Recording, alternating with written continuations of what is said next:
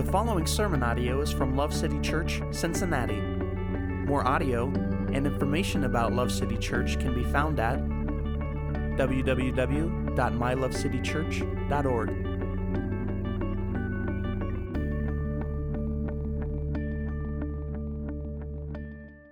Turn with me, if you would, to Ephesians chapter 5, and we're going to start in verse 1. Praise God. Uh, we are continuing this week with our series, Holy Reflections, talking about God's design for singleness, sex, and relationships. Uh, one other quick announcement before I forget. Uh, many of you have been asking me about the audio of previous sermons. Either you were here and wanted to hear it again, or missed for uh, various reasons. Everything up till today is now uh, caught up. So you can get that through the podcast. I don't think it's on the website yet. That's a multi layered process for getting the audio out there. So we do have a podcast. I don't know if you guys all know that. You can subscribe to it. That way, when new content hits, you'll get a, a notification. But you can search Love City Church on uh, the, the podcast app um, and find it there. So the audio is online now. Okay? Uh, last week we discussed the why of relationships more than the what. Um, we saw that fruitful romantic relationships start with intention and purpose. And the only reason to be in a relationship that makes sense is because the potential for marriage is being assessed. This week, we are going to deal uh, more with some practicalities of pursuing a courtship or a dating relationship um, as promised. So many times people ask things like, uh, What is the line or how far is too far when it comes to physicality and relationships? Um, so we're going to examine some principles tonight that will help you to navigate these questions with God's wisdom. Um, and we're only going to draw lines where the Bible does. Uh, on the rest, we're going to give you what the Bible says and let you apply it along with conscience and the help of the Holy Spirit. Okay? So we're going to read Ephesians 5, uh, verses 1 through 13 together, okay? Let's do it. Therefore, be imitators of God as beloved children and walk in love, just as Christ also loved you and gave himself up for us, an offering and a sacrifice to God as a fragrant aroma. But immorality or any impurity or greed must not even be named among you, as is proper among saints. And there must be no filthiness and silly talk or coarse jesting, which are not fitting, but rather giving of thanks. For this you know with certainty that no immoral or impure person or covetous man who is an idolater has an inheritance in the kingdom of Christ and God. Let no one deceive you with empty words, for because of these things the wrath of God comes upon the sons of disobedience. Therefore, do not be partakers with them, for you were formerly darkness, but now you are light in the Lord. Walk as children of light.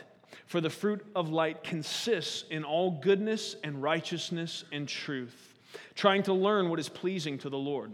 Do not participate in the unfruitful deeds of darkness, but instead even expose them. For it is disgraceful even to speak of the things which are done by them in secret. But all things become visible when they are exposed by the light. For everything that becomes visible is light. Praise God for His word. Um, so, first big idea here is that God has a standard when it comes to sexual purity for His people. And it really can be summed up in verse 3. Here's what He says but immorality or any impurity or greed must not even be named among you, as is proper among saints. Um, most, of, most of the time, I prefer the way the NASB says things, but the, the word for word uh, translation here, uh, I'm not sure it does quite as good as some, as some of the thought for thought translations because some of them here will say, Let there not even be a hint of sexual immorality found among you, as is proper among God's people. And so, um, that's kind of the high bar that is set right off the bat, right? So when it comes to questions of sexual immorality and sexual purity, God's standard on it is let there not even be a hint of that. He says, let immorality or any impurity or greed, let them not even be named among you. We shouldn't even give the appearance that those things are happening among us um, as people that are redeemed by the blood of Christ. So now, it, it can be difficult to imagine this standard being attainable, living in the midst of a culture that has its own standards and often considers God's standards to be oppressive, archaic, and unrealistic. Is that not true? Sometimes it can be hard to even think this way because there is a constant counter message you're always getting in regards to these things. So it, sometimes it can be difficult to even think it's possible. For many, if not most, in our current cultural context, the question of sexual standards does not even revolve around marriage as it would in a biblical discussion. But we have devolved to the point that discussion now focuses on the benefits and drawbacks of sex on the first date. I promise you. And uh, the more gray I get in my facial hair, the more my blood pressure goes up when I research where we're at culturally as far as a sexual ethic. Um, if, if, you, if you do some quick Google searching, man, it is unbelievable what you will find as far as what the main point of conversation is for most of the people in our culture in regards to sex and sexuality. The bulk of the conversation has to do with benefits and drawbacks to whether or not uh, you have sex with somebody on the first date. That's where we're at. That's where the discussion revolves. Okay? It's, I'll give you some, I'll give you some evidence, okay? A 2012 Singles in America survey found that 55% of singles reported having had sex on the first date. That was 66% of men, 44% of women. Uh, there's one very popular quasi news website, and it interviewed people about sex on the first date. This was their disclaimer before listing the responses that they gave. So they wanted to get some input from people. So here's what they said before, and then I'm going to read you some of the responses. Why am I doing this? Not to be crass, I need us to understand where we're at. I need you to understand where the majority of people are at when they think about this and, and how, that's, how that plays into what we do as God's people and why that matters, okay? So here's what they said. Of course, there's no right answer here. Our feeling is essentially, you do you. I'm not making this up. This sounds like something I made up, doesn't it? I'm not making this up. This is actually what it says, okay? Our feeling is essentially you do you. But we were curious what our readers thought about sex on the first date, so we asked them, and here's how some of them felt. Okay? Uh, I'm going to give you, I think it, will it'll be interesting for you to listen to the distinction between the way women and men talk. I've got two things that women said, two things that men said, okay? When being asked about sex on the first date. This is where our culture's at. As a woman, I am an adamant supporter of sex on the first date when I feel like it. I hate that we've been socialized to withhold sex from men and use it as a dangling carrot. Treating sex like a prize or an arbitrary milestone teaches us to suppress our sexual desires for the sake of gender and social norms. The only question you should ask yourself when deciding if you want to have sex should be Do I want to have sex? Okay? You'll notice the marked difference between the first male response. If you are attracted to that person, I don't see anything wrong with it.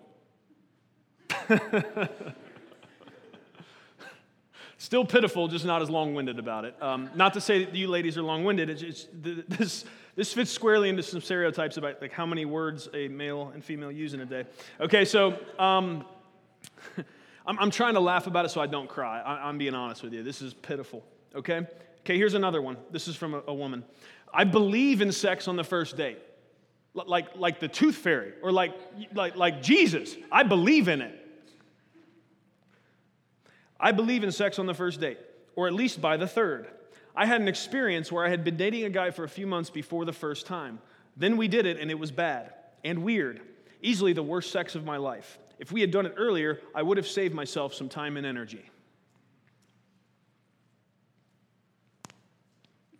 Okay, here's another guy. If you go out, this is his response almost, if you go out, few drinks and some laughs, and you're both not just stupid drunk, then I think sex is okay on the first date. Okay? Just so you know, I'm not exaggerating. We're in trouble as a culture, okay? I mean, ultimately, you could summarize the current cultural context and sexual ethic by that that song that earlier in the 2000s, I think this song is going to be an indictment on us both musically for future generations and from what it communicates.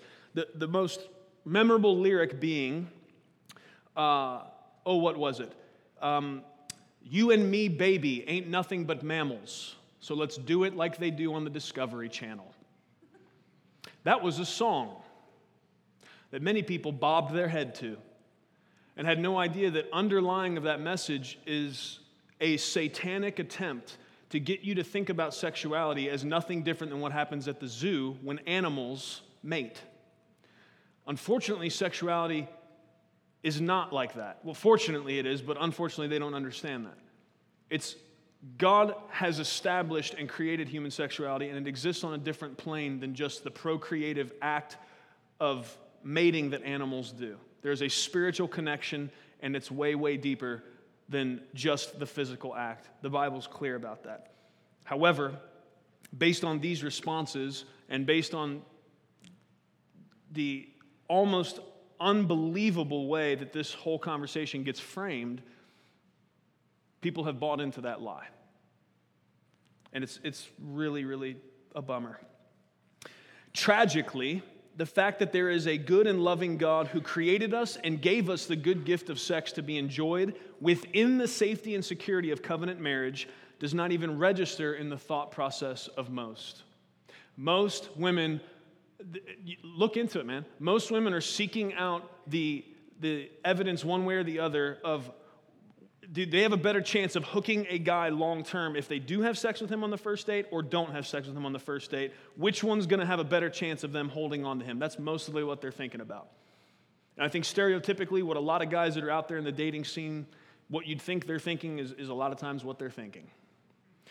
And, and, and the weird thing is, many, many men, when questioned, will think, will think down upon a woman that will have sex with him on the first date, but doesn't think down upon himself for the same act.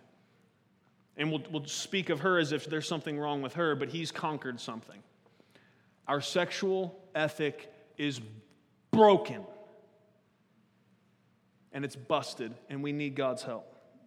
We are way, way, way far from the mark of any kind of wisdom or sanity when it comes to these things. This is why, as God's people, one of the ways we can most effectively reflect the holiness, goodness, and the loving beauty of our God is by treating sex and sexuality different than the rest of the world. Now, we don't sit and throw stones from our holier than thou thrones, but we should live in such a radically different way regarding these things that we get the opportunity to explain to a curious world that it is not because we are better than them, but because God has shown us a healthier, happier, and holier way to go about these things. Approaching these issues God's way is not only because of love for Him and obedience to Him, those that, I think that should be our primary motivation, but also because practically His wisdom stands true as the best and most joyful way of doing things throughout generations.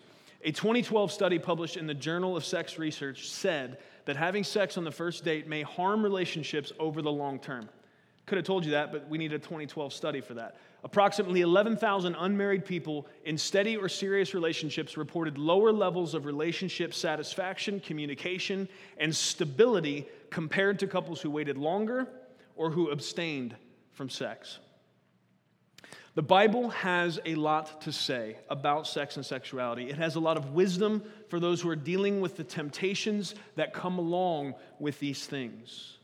Being in a relationship where you are building a friendship to explore the possibility of marriage is many times going to increase these temptations.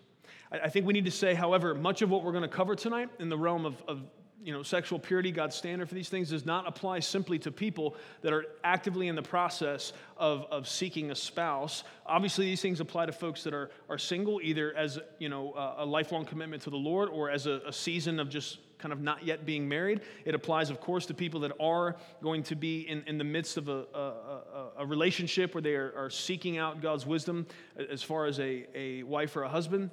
Uh, and, and many of these things also apply to those that are married and have been married for a long time. God's standard of sexual purity speaks to us in whatever season we're at. So don't click out if you're not, you know, if you've been married 20 years um, or if you have no intention of of ever seeking a spouse because, for a couple reasons. One, these things are still going to apply to us. Sexual temptation is, is a reality for most, if not all of us. Secondly, uh, our hope is that you will not only hear this, but grab these principles in such a way that you'll be able to teach them because even if you're not currently struggling with some of these things, you know somebody that is. And furthermore, for you to be able to speak articulately and eloquently and uh, authoritatively about how the Bible gives us wisdom that's, that is in stark contrast to where we're headed as far as these things um, is an incredible way for us to be a light to the world, which is very interesting that in that passage in Ephesians 5, those, that language comes up. Okay? So we need, we need to, as God's people, be a light in a, in a very dark landscape in, in regards to these things. All right?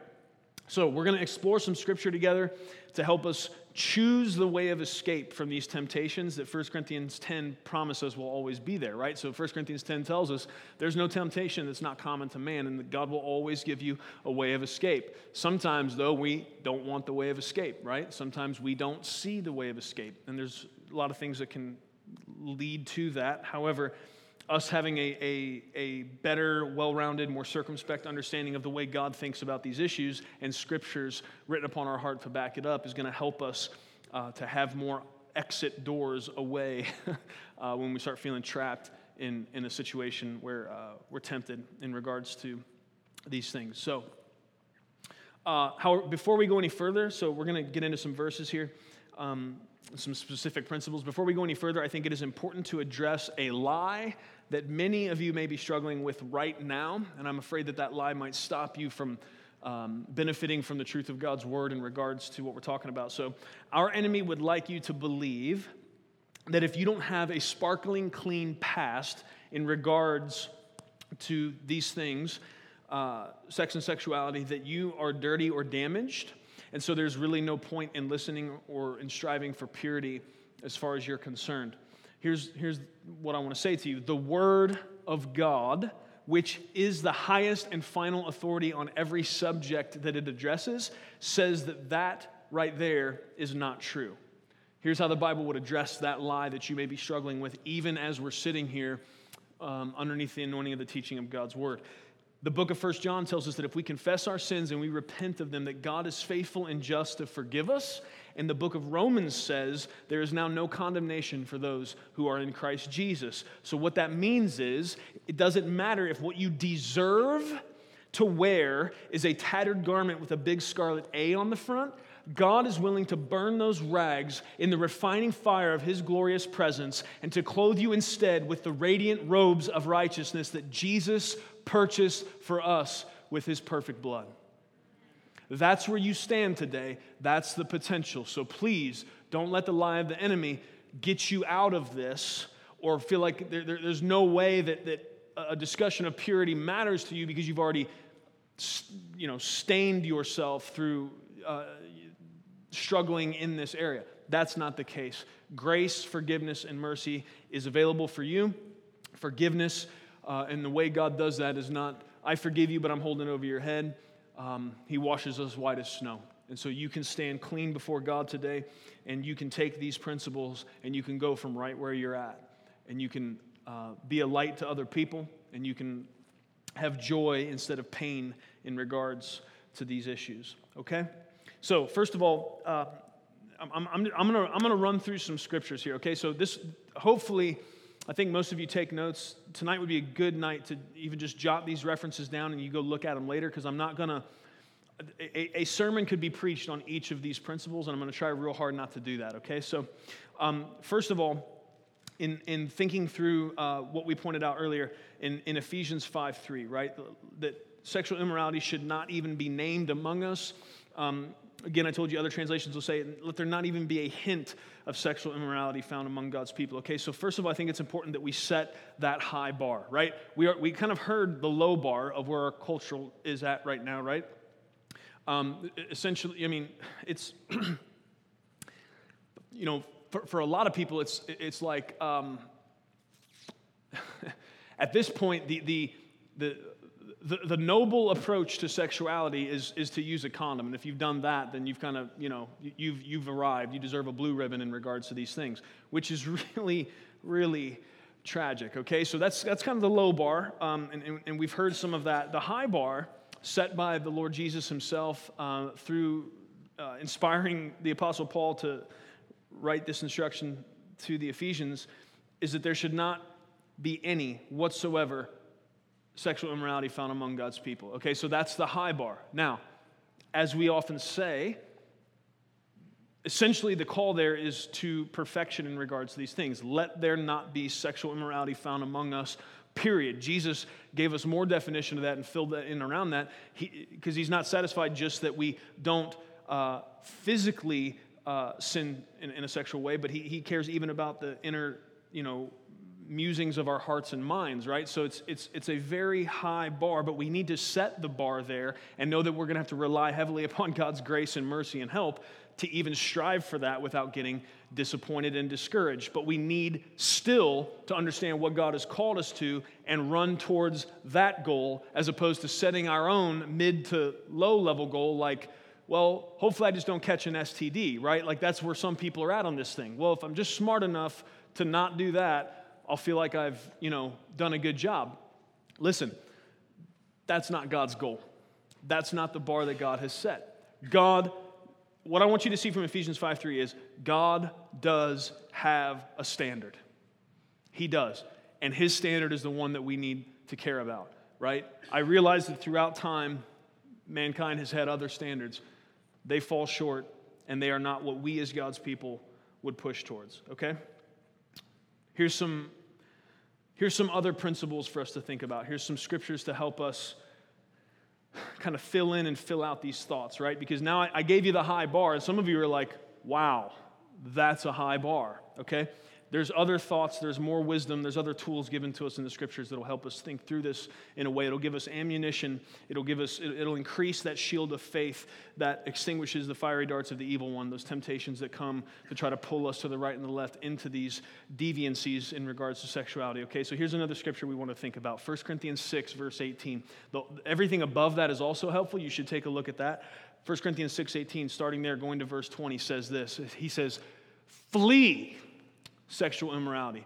For every other sin a man commits is outside the body, but the sexually immoral man sins against his own body. He goes on and he says, And do you not know that your body is the temple of the Holy Spirit given to you by God, and so you are not your own? You have been purchased. So glorify God with your body. Okay, there's a few things we can see in that. First of all, flee immorality, right? Is that what we do? Maybe sometimes, but I think a lot of times when we understand that sexual temptation is, is, is happening, many times our response is not to flee from that. Many times our response is to say, Well, I'm super disciplined, I can handle it. Mm, we'll talk more about that later. Probably not, actually. Uh, secondly, sometimes we have too much confidence in ourselves. Secondly, um, the, the reality is, you know, I, I always think about the, the, story of Joseph when it comes to this. Um, you know, Potiphar's wife comes at him, and, and she's, I mean, she's being real aggressive, right? She wants Joseph to sleep with her. And so she's doing everything she can, saying everything she can. He's saying, No, I would not do that to my master, and I'm a man of God. That's not going to happen. No, no, no. And, you know, she's not taking no for an answer. So she goes all the way to grabbing this brother by his garment, and because she's, you know, sh- she's feeling it, right? She wants Joseph bad. And what does Joseph do? I mean, Joseph, like, like a football receiver, jukes her, you know, flops up out the garment and is gone puts the wheels on and runs up out of there. Of course, she ends up framing him because she's mad, and I'm sure her pride is bruised that he wouldn't um, sin with her. But uh, that brother fleed. he was out of there, right? And so, you know, when it comes to when it comes to sexual temptation, I think we need to always, at least figuratively, man, you need to have your running shoes on and be ready to roll. Sometimes you just got to get up and go. Whether it's, you know, whether it's just mentally figuring out how to flee to some other set of thoughts so that you're not drugged down that, that path, or sometimes physically, you might need to get up and move yourself out of that situation so that you are not tempted in that way. Well, why would I do that? That could be weird. La da da. Yeah, I know, but this comes down to ultimately what do we care about most? Do we want to obey God when it comes to these things? Do we want to experience the joy and the freedom that comes in obeying God in these things? Or do we want more of the brokenness that has come to characterize most everybody in our culture when it comes to sex and sexuality? Do we care that this is one of the ways that we can almost most vibrantly set a distinction between those that follow God and those that don't? There is unbelievable darkness in our world today regarding these things. And this is one of the ways, primarily, that we can be a light in a city set on a hill. Um,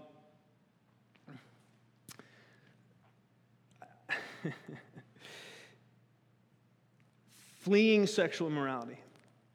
Um, he, he goes on to say, he says, flee sexual immorality for every, this, this is one we'll like, for every other sin a man commits is outside the body, but the sexually immoral man sins against his own body. Do you not know that your body is a temple of the Holy Spirit? And so, oftentimes, what we like to say is sin is sin, right?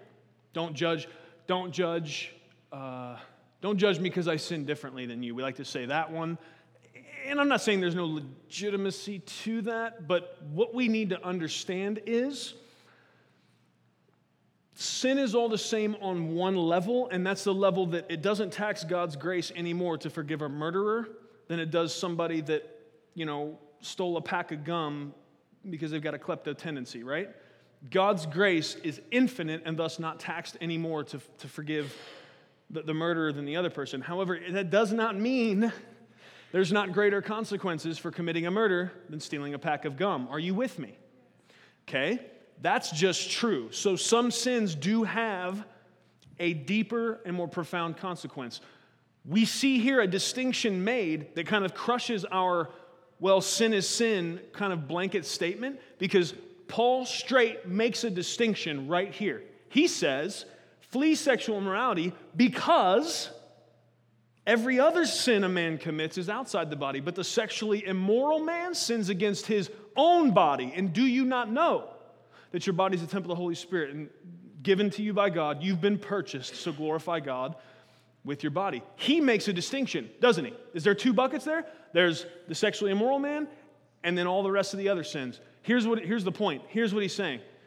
You, you should flee sexual morality because sins that have to do with this arena, sins that have to do with sex, sexuality, uh, deviation from God's design when it comes to these things, these types of sins will hurt you and will hurt other people more than other types of sins. There is a greater consequence. I would say it this way Sex before marriage is much like skydiving without a parachute. You may have an exciting time, but there's going to be really devastating consequences at the end. And here's what you need to understand the consequences aren't ex- always exactly understandable right at the moment. Sometimes it takes people years to understand the brokenness that has happened because of deviating from God's good design for sex. Sometimes it takes a long time for people to understand the brokenness that has collected inside of them. Uh, because a lot of people, for a lot of time, can keep masking the pain and brokenness that is caused by that, by more of the sin. And so they can get this temporary, exciting thrill uh, through more and more sin. But then at some point, invariably, you come to this realization that I'm still empty, I'm still broken, I'm not fulfilled, I don't really have joy. Um, and I've made this spiritual connection with a whole bunch of people and just broken it and treated it casually, and it leads to a lot of pain. And so we need to, we need to uh, understand why Paul makes the distinction. We need to flee sexual immorality, and we need to understand and think of it in terms of, you know, people used to think that buildings like this with, with beautiful dorms and, and ornate architecture, that th- this, this was important because somehow that, this, this building was more sacred than another building. The, the reality is, when Jesus died on the cross, he took his last breath, there used to be a thick veil that separated God's presence from man. That thing tore, man. And that told us that no longer was, was that going to be the case. There was no longer going to be a tabernacle or a temple or a place geographically, physically, where God's presence dwelt. What God then did is release the Holy Spirit to now dwell inside of us. And so every single time we take our bodies that God has used as his New Testament temple and we go commit sexual immorality with them, we are, in, in a very real way, uh, committing a, a, a, act against something that, that God has deemed sacred. He has made our body his temple. And so it matters to him, according to these scriptures. We're going to have to ask ourselves if that matters to us. I think it should. Okay? Um, So, what was that? Okay, Ephesians 5 3 is kind of the overarching standard I'm giving you that there should be not even be a named among us sexual immorality. Now, I'm trying to give you more thoughts and more ammunition, more principles that can guide the way you're going to determine the answer to some of the questions that you ask. That sometimes people ask about these things, right? Well, when it comes to physicality, I think the I told you I wouldn't draw lines unless the Bible does. The Bible's drawn a pretty thick black line that, that sex belongs inside the safe parameters of the covenant of marriage, and there's a whole lot of reasons for that.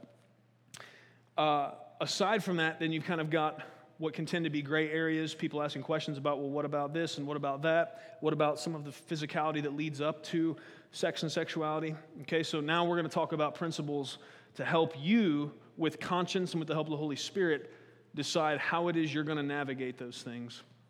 Um, and for those of us that are kind of already past the dating or courtship uh, portion of our lives, we're able to teach these things to other people, but also apply you know the, the principles it, it's that, that's another lie we need to understand isn't true. Some people think the temptation for sexual morality is going to totally pff, disappear when they get married. Let me hear the married people. Don't leave me out here by myself. If you're married let's let, let's let's just deal with that lie right now. Does the temptation for sexual immorality completely poof disappear when you get married? Go ahead and tell me. No, no it doesn't okay? That's not true. Now, I realize for somebody that's not yet married, they could look at married people and say, Yeah, well, it's easier for you because of obvious reasons. Hey, man, I get it. However, uh, the, the, level of sexual deviancy that is possible in today's culture is, is, so, is so deep and so dark that honestly, unless you're thinking about unless you're thinking about these things through the lens that God provides us in His Word, I think the temptation is just as strong for married people as it is for unmarried people, honestly, in our day and age. Because, and we're going to get into this more, because marriage has been so underemphasized and, and now is treated like, like such a uh, kind of cheap thing. So, but I can't get into that. So, okay, I'm giving you more tools. I'm giving you more thoughts. I'm giving you more principles that God has given us that can help us navigate this thing. Here's another one for you 1 Timothy 5, write this down. 1 Timothy 5 starts in verse 1. We're, we're going to get all the way there to verse 2. So he starts off, and essentially what, what he's doing, Paul through the, uh, through the inspiration of the Holy Spirit, is instructing Timothy how to relate to other people. And so he starts off by saying, Listen, don't be cocky to the older men. Treat them like fathers with respect. That's the way you, Timothy, as a young pastor that I'm training, that's the way you need to deal with the elders. You need to have respect. Then he goes on and he says, You need to treat the mothers, treat the women. So he says, treat men as fathers, treat the women as mothers, and the sis and, and treat, sorry, treat the older women as mothers and treat the younger women as sisters in all purity. In all purity. Okay, so this verse I believe is really helpful. Um, though, though it may be frustrating for some, this verse I believe is very helpful to answer some of the questions we have about how do I relate to somebody that I think there's potential that we could be married. We're building a friendship and exploring the possibility of marriage.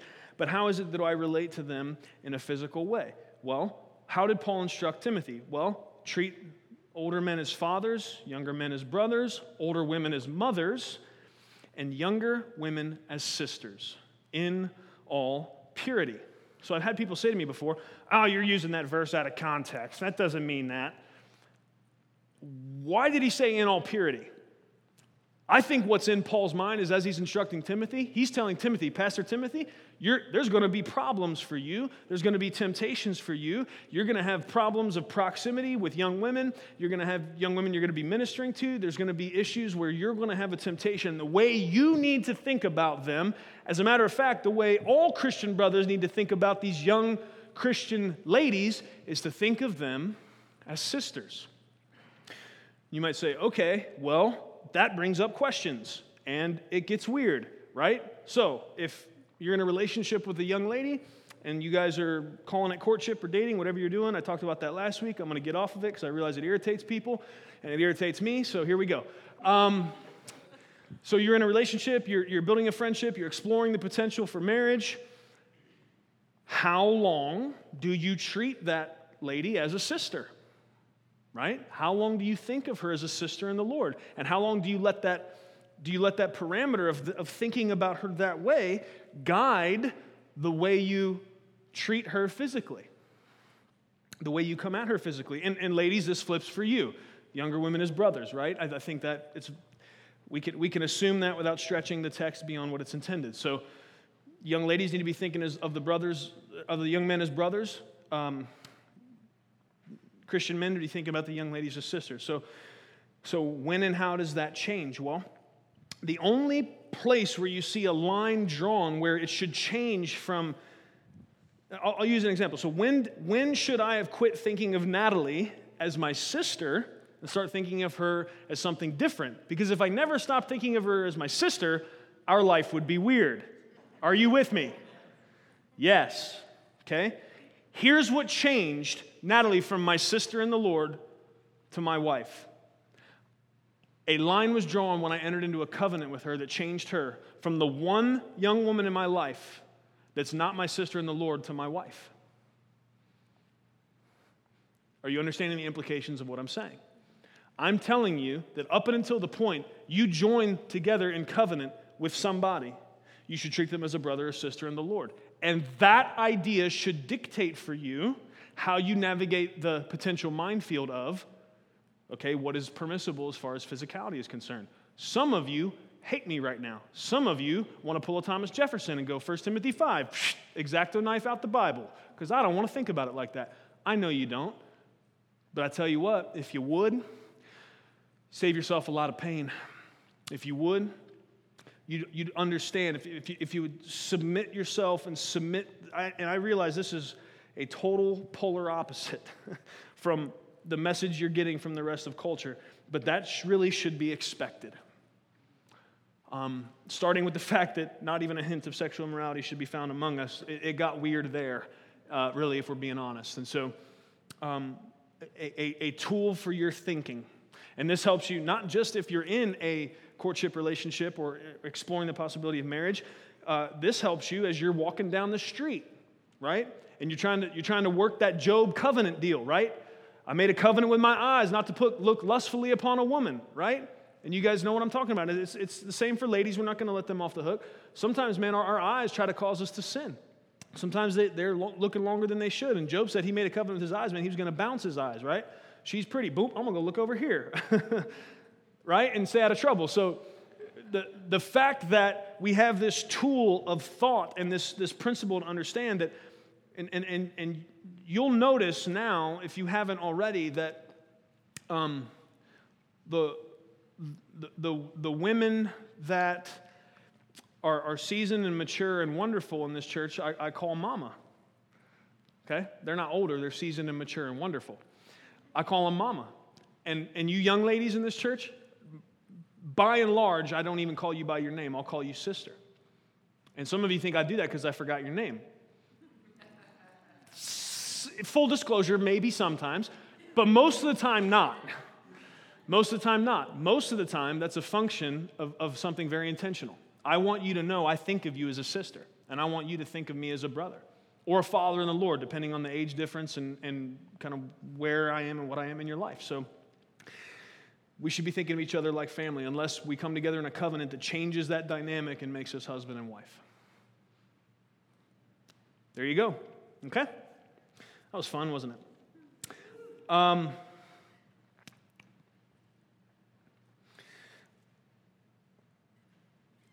Okay, here's another one. This is, this is, this is a good one. This will help you. If, if you write it, so write down Romans 13, 14, okay?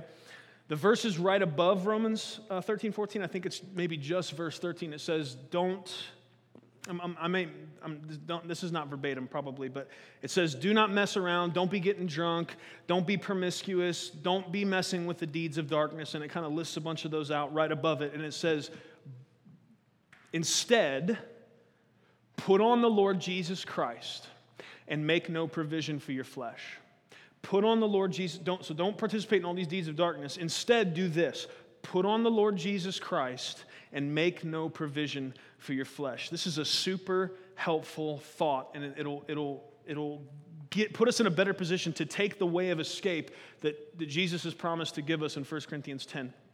Okay, so the way most people deal with temptation, the way most people think about temptation, is, um, you know, they'll essentially they'll they'll overestimate their own spiritual strength, oftentimes, and they'll, they'll run right up to the edge of temptation and then, you know, start praying in tongues and begging Jesus and doing everything they possibly can. Like, hey, Lord, help me provide a way of escape. I don't want to do this. They're white knuckling it, and then end up, you know, stepping over the line and doing something they didn't want to do.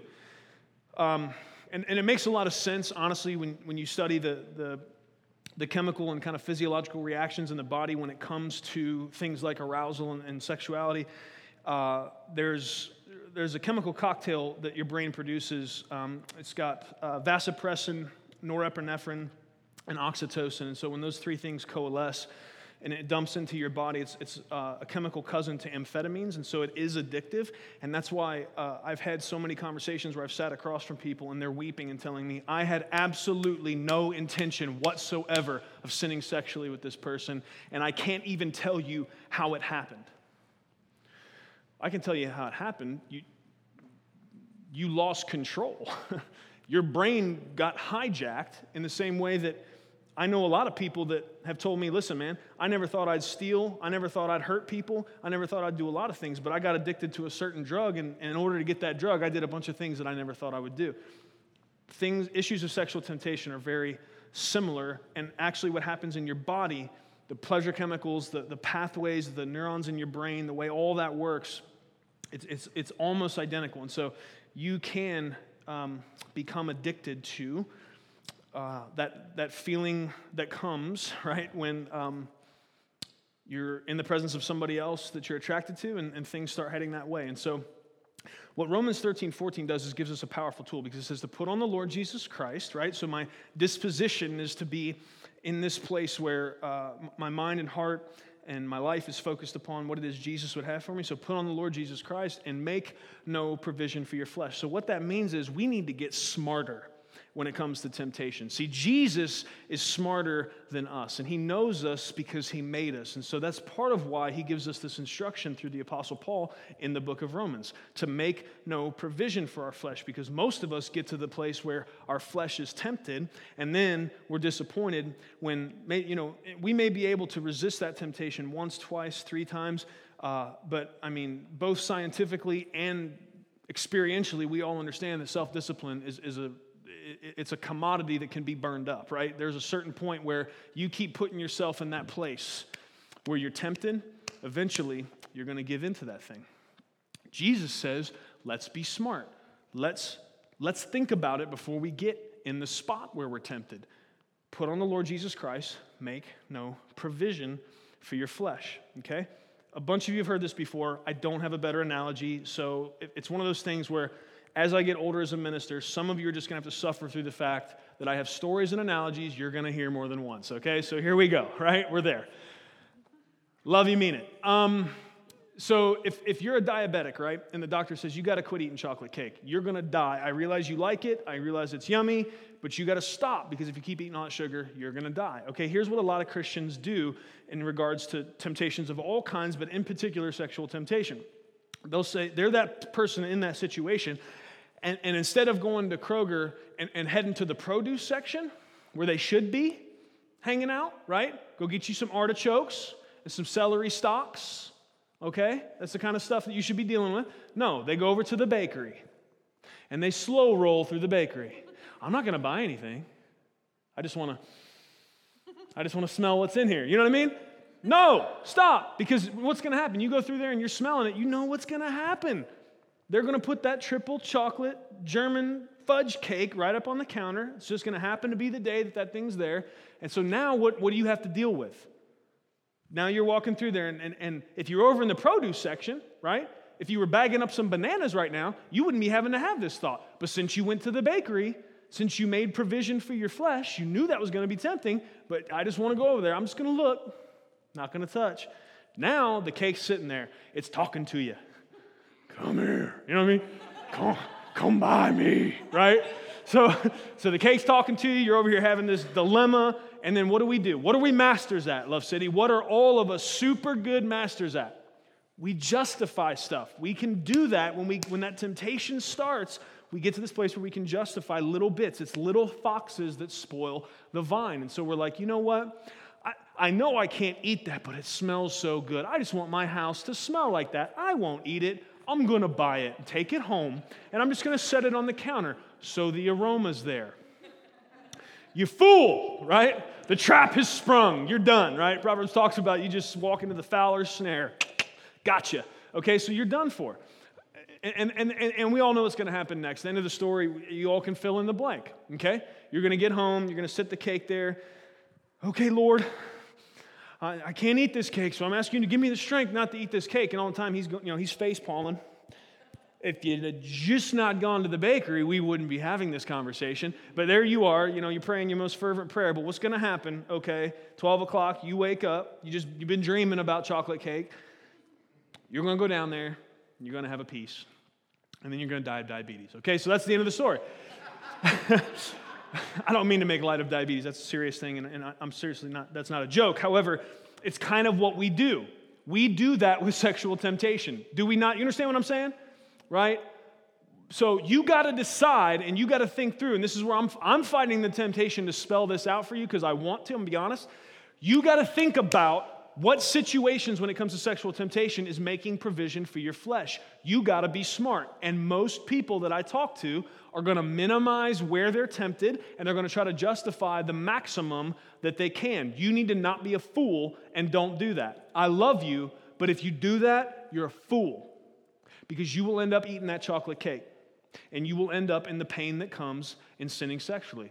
Flee sexual immorality because every other sin a man commits, that's outside the body, but the sexually immoral man sins against his own body. And do you not know? Do you not know that your body is the temple of the Holy Spirit? Given to you by God, you've been bought with a price. So glorify God with your body. Stop. You got to care about this. You got to see that it's not just God putting down these rules and parameters because he's the fun police and wants to take away some good thing. That's never true. Every time he puts a prohibition, he's saving you from pain. And he's offering you something better. Promise you that's true every single time. Why does this matter? What is our motivation for fighting this fight against sexual temptation and fighting for purity in regards to sexuality? What is the motivation? What should be the motivation, okay?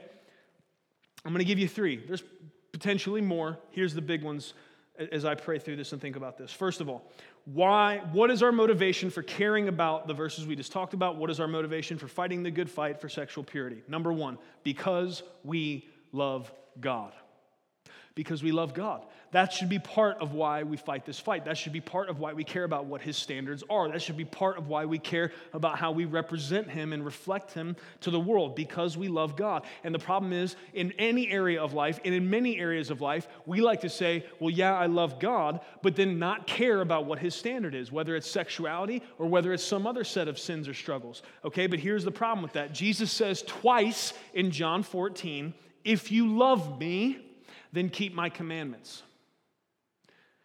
Actually, one time he says, If you love me, keep my commandments. Another time he says, If you love me, you will keep my commandments. And so, what, what's some of the motivation for thinking about younger women as sisters and younger men as brothers, as hard as that may be? What's, what's the motivation for prayerfully thinking through the fact that we don't put ourselves in situations where we are tempted because we care so much What's the motivation for caring that deeply about adhering to God's standards of purity? Well, it, probably the primary one and the biggest one should be that we love God. And what God has said about that, what Jesus said out of his own mouth, is that if you love me, don't run around saying, I love God, and then not giving a rip about what he wants. You can't do that.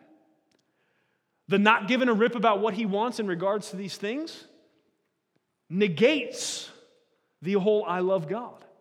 Okay, we can't do that. Now, that doesn't mean you got to be careful with this. You can't get into condemnation. You can't get into the point that if you struggle, there's a difference between fighting against temptation and struggling against sin and going full bore towards, I'm going to do whatever I want. Okay? Full bore towards, I'm going to do whatever I want looks a lot like you probably don't actually love God. You may just be giving him lip service. To be in the constant fray, fighting against those temptations that that, that befall all of us. There's no temptation that's not common to man. To be pushing against those things, to be asking for God's help, growing in God's grace, to be in the battle, that, that's not what this is talking about, okay? So that doesn't, if, if we love God, we are going to be in the fight. We are going to be pushing back. We're going to be looking for that way of escape that God provides so that we don't get our foot trapped up in a mess, okay? Amen. So, motivations for, for fighting the fight against sexual temptation because we love God, okay? So that matters as much for the people that are exploring the possibility of marriage as it does the person that, you know, at 11:30s open up the laptop. You understand what I'm saying? What is the motivation for fighting against those incredibly strong impulses? First and foremost should be because I love God. Well, why do I love Him? Well, man, He loved me first because of Jesus and what He's done. Okay? Here's the second reason. So, reasons why we should fight for sexual purity, reasons why we should be in the fray, reasons why we should shoot for that high standard of it not even being named among, among us. First is uh, because we love God. Secondly, because we love the person. The person, especially if you're in a relationship, okay? And you're, you're in a friendship and you're exploring the possibility of marriage. See, the lie The lie that so many people have bought is that uh, if you love somebody, that you're going to um, that you're going to perform some level of, of uh, showing of physical affection in order to prove that. That is a very common and pervasive. I mean, I mean honestly, we, are almost in, in a really grotesque, sad way. We're almost post that in the thinking of many of the people in our culture because it's lost so much meaning that now it's so sex and sexuality is so casual. It's like it doesn't even have that much of a, uh, a proof one way or the other. If you know, it used to be. I mean, you, you watch movies from the 70s and 80s. You know, it was it was the guy saying, you know, if you love me, you'll, you'll do this and that, right? And it was it was kind of this thing that girls were pressured in, and those guys were spineless punks. They all needed to be smacked by their father, but. Uh, the, so that's not even now. It's man, we're, we're to the point where it's like there's it's, it's lost so much significance. It's not even not even a thing. But but here's the point: if we love the person, if we really love the person that we're building a friendship with, or, or, I mean, anybody for that matter, but especially in that context, if we love the person that we're building a friendship with and in, the exploration of the possibility of marriage, then, then what we're going to do is, is Hebrews 10 24. And that's, it says, and let us consider how to stimulate one another to love and good deeds, right? So here's the truth about that. If we love that person, if you really love them, you're going to push them towards Jesus, not drag them away. And one of the ways that you could drag them away is by giving into sexual temptation and dragging them in with you. Is thinking about them as something to, to take something from as opposed to somebody to give something to, right? We should be looking to fiercely protect the purity of one another when it comes to these relationships as opposed to you know, trying to slowly chip away at it until we can get something that, that we selfishly desire. So, because we love God, because we love the person, um, or because we love th- those those people, uh, th- those are reasons why we should be fighting the fight. Here's, here's the third reason, okay? Because we love the world. Because we love the world, because we love people broadly, is why we should be in this fight, is why we should care about this deeply, is why we should take these scriptures, submit our thinking to them, and see if it lines up. because we love God, because we love the person, and because we love the world broadly. Matthew 5 14, Jesus says this groundbreaking, world shaking, monumental thing. Here's what he says You are the light of the world.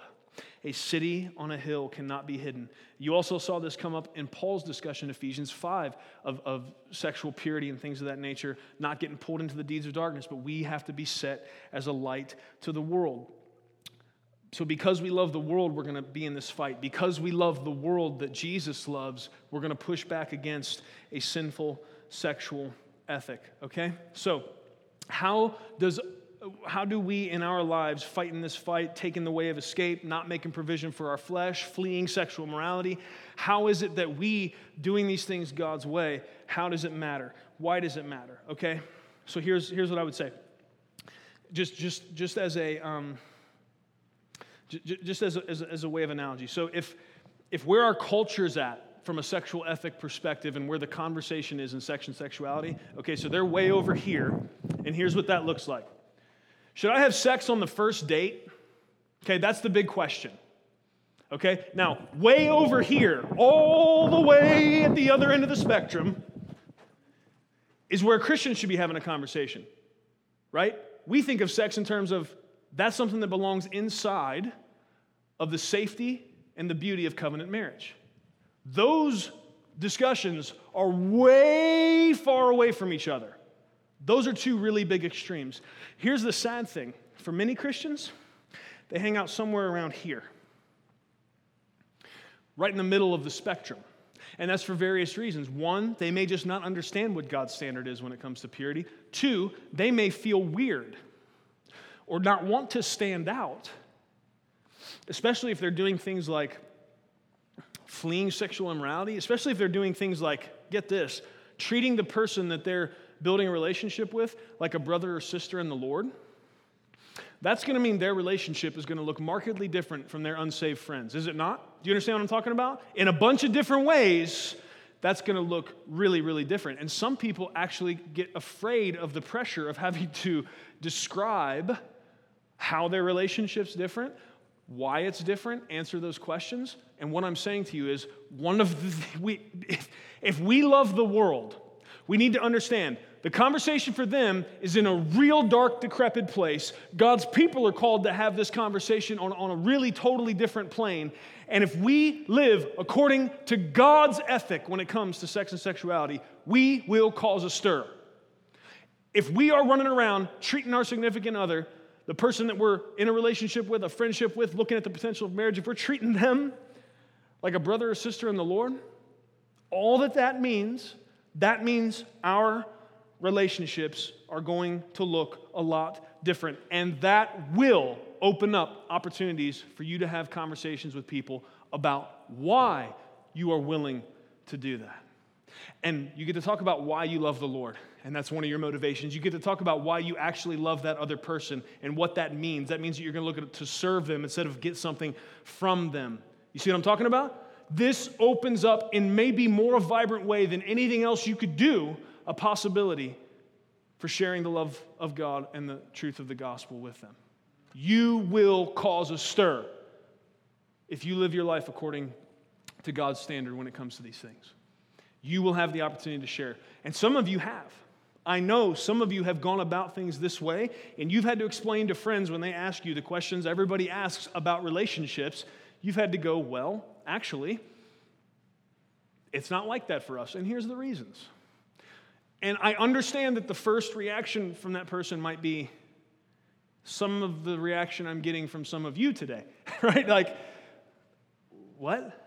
But but you get to have a conversation. You get to open up a dialogue, and then you get to have that conversation again and again, and you get to keep bringing it back to Jesus and the fact that that is your motivation. This Sexuality is a huge issue, and the fact that we as God's people do this different, whether we're single, whether we're pursuing marriage, or whether we're married, the way we deal with sex and sexuality by God's standard of purity, it is one of the ways that we are a city set on a hill. When Jesus says, You're the light of the world, a city set on a hill cannot be hidden. He's talking about the fact that back in the day, when you were, when you were traveling, man, you came around the corner. If there was a city, man, lit up with the torches, you could see that thing from miles away. You could not miss it. And that's what he says we're supposed to be. In the midst of this culture that has gotten so dark in its thinking when it comes to things regarding sex and sexuality, we are supposed to be a city set on a hill, a bright light and contrast that stands against that darkness and offers people a better way, shows people that there is another option. This is one of the clearest ways that we can declare to the world that the power of the gospel is a reality. You know, for those of us that, that get concerned about standing out too much, we need, to, we need to just be, we need to just get okay with that. 1 Peter 2 9 tells us that we are peculiar people and we belong to God. We're going to stand out, man. Praise God for that. If we don't, then we're going to miss a lot of opportunities to share the hope of the gospel. The gospel changes our greatest desires from selfish to selfless from pleasing ourselves to pleasing our master. How does it do that? Why does the gospel cause that to be the Christian ethic? Well, it's because the gospel is, is, is centered around the story of God Himself serving us selflessly, not doing what was best for Him, but was doing, doing what was best for us. The gospel centers around the fact that we are sinners, broken, that we are imperfect, that we cause the problem, but that God, in His great love and mercy, served us by sending Jesus on a rescue mission to live a perfect life, to die in our place for our sins as the substitute and sacrifice, and then rise from the grave to conquer sin and death and provide us the opportunity to stand as righteous sons and daughters of God, to release to the world the opportunity for the Holy Spirit of God now to dwell in the sons and daughters of God, that we can be the New Testament temple of the Holy Spirit. And we need to live in light of that gospel. It's going to take God's grace to do it. The bar is set high, as it often is when we really look at it. Because in all things, really, our bar is not just principle. The bar that we set as far as the standard and what we pursue as far as a goal is more of a person than a finish line, and that person is Jesus. We want to be like him. We want to think like he thinks. We want to do what he does, say what he says, approach situations the way he would. He wouldn't approach a relationship selfishly looking what he could get. He proved that. He'd be looking to find out what he can give. He'd be steering people towards God, not away. He'd be honoring Father God with absolutely every shred of every part of any relationship he was a part of. That's the call, friends. It's a big one. But praise God, it's possible because of him. Striving by God's grace to reject the self focused sexual ethic of our day is one of the clearest and loudest ways we can declare to the world that our risen Savior is both real and relevant. Some people don't think that God is real. Some people don't think that God is relevant anymore. They think that this, what the Bible presents in regards to sex and sexuality, in regards to courtship and dating and all of these things, that it's, it's irrelevant, it's archaic, um, that it, it doesn't apply today. Here's the thing when we walk by the undeniable power of God and we, we are able to walk in these things and we are able to adhere to God's ethic as it regards to sex and things of this nature, it, it, it will cause curiosity and it will speak to the reality of the power of the Holy Spirit in the life of a Christian. The power of the Word of God to set us free from slavery to sin and self. Because let's be honest, doesn't everybody know I don't know if there's a lot of things that all of us know. Here's one thing all of us know not giving in to sexual temptation is hard. Is that true? Man, that's true. Pretty much across the board. So that's why it's going to speak to them when we're able to live this way, when we take these godly principles and we walk in such a way that we can be that city set on a hill. This is one of the clearest and loudest ways we can declare to the world that our risen Savior is both real and relevant. The world has an ever devolving and more destructive sexual standard. Have you noticed that? It doesn't seem to be getting better, it seems to be getting worse. The world has an ever devolving and more destructive sexual standard. God has a never changing, life giving, and holy standard for sexuality. May we be a people who choose by God's grace to strive for his good and beautiful best regarding these things. May we be a people who approach sexuality different, knowing that it is from God and thus ruled by his benevolent boundaries. And may the way we submit to God's standards regarding sexuality be a holy reflection to the world of the wisdom, power, love, and goodness of our Savior King. Amen. Let's pray. Father, we come before you now in the name of Jesus. We thank you first for the great privilege of approaching you by that name. We know that in and of ourselves we are not righteous, in and of ourselves we are not holy, and in and of ourselves we have no right to come into your throne room. But because of Christ and his finished work, because of his substitution and his great love for us, because of his finished work on the cross, we can come to you now and we come to you boldly as sons and daughters. And so, God, we just want to set before you the fact that we have a great desire to honor you in the way that we deal with sex and sexuality. We understand that the world around us is dark and broken in their understanding when it comes to these things. We, we are not better than them because we have the hope of the gospel and the truth of your word that is a light to us and, and, a, and a guide for us in these things. That doesn't make us better than them.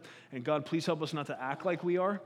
Uh, but God, may our hearts break for those who are broken as a result of, of the fact that they don't understand these truths. They've not yet uh, had somebody lovingly share with them uh, the truth regarding these things. And so, Lord, we just ask that in every single place that uh, we find some of these principles may be hard to swallow, that by your Holy Spirit you would work on those. Help us, God, to humbly receive what it is you have for us regarding these things. God, may we believe the first and most important premise that you don't make rules in an arbitrary way. You're not trying to control us, you're not trying to keep good things from us, but God, absolutely everything you do is for our good and leads to your glory. And so I thank you, God, that you do uh, give prohibitions for our joy, and you do give us freedoms for our joy. And so I thank you, God, that uh, you're glorified when your children. Um, are be able to be fully satisfied in you, but also enjoy the good things you've given us. And so, uh, please, God, help us to look at these things this way. Help us to see these issues the way you see them. Lord, it is difficult because there is a counter narrative screaming at us every single day. Lord, we will be chastised in our time for thinking and speaking this way about these things. We will have, uh, people will look down upon us. People will think we're foolish. People will think we are, we are out of date, old fashioned, and archaic. But God, may we stand boldly but humbly at the same time. And may we stand, Lord, as a city set on a hill. And God, as we walk through these things and as we, um, as we deal with these things in this way, may people's curiosity be piqued as they see that we don't suffer from the same brokenness and pain that so many do. Uh, when they get entangled in these sins that do have a greater and more devastating effect upon us uh, than some others do. Please, God, help us for, for our own good, for your glory, and for the good of others uh, to walk in your wisdom regarding uh, sex and sexuality. We love you and we thank you for your help. We desperately need it. It's in Jesus' name we pray. Amen. Thank you for listening to audio from Love City Church, located in Cincinnati, Ohio. Feel free to make copies of this message to give to others, but please do not charge for those copies or alter the content in any way without permission. To give, or find out more about Love City Church, visit www.mylovecitychurch.org.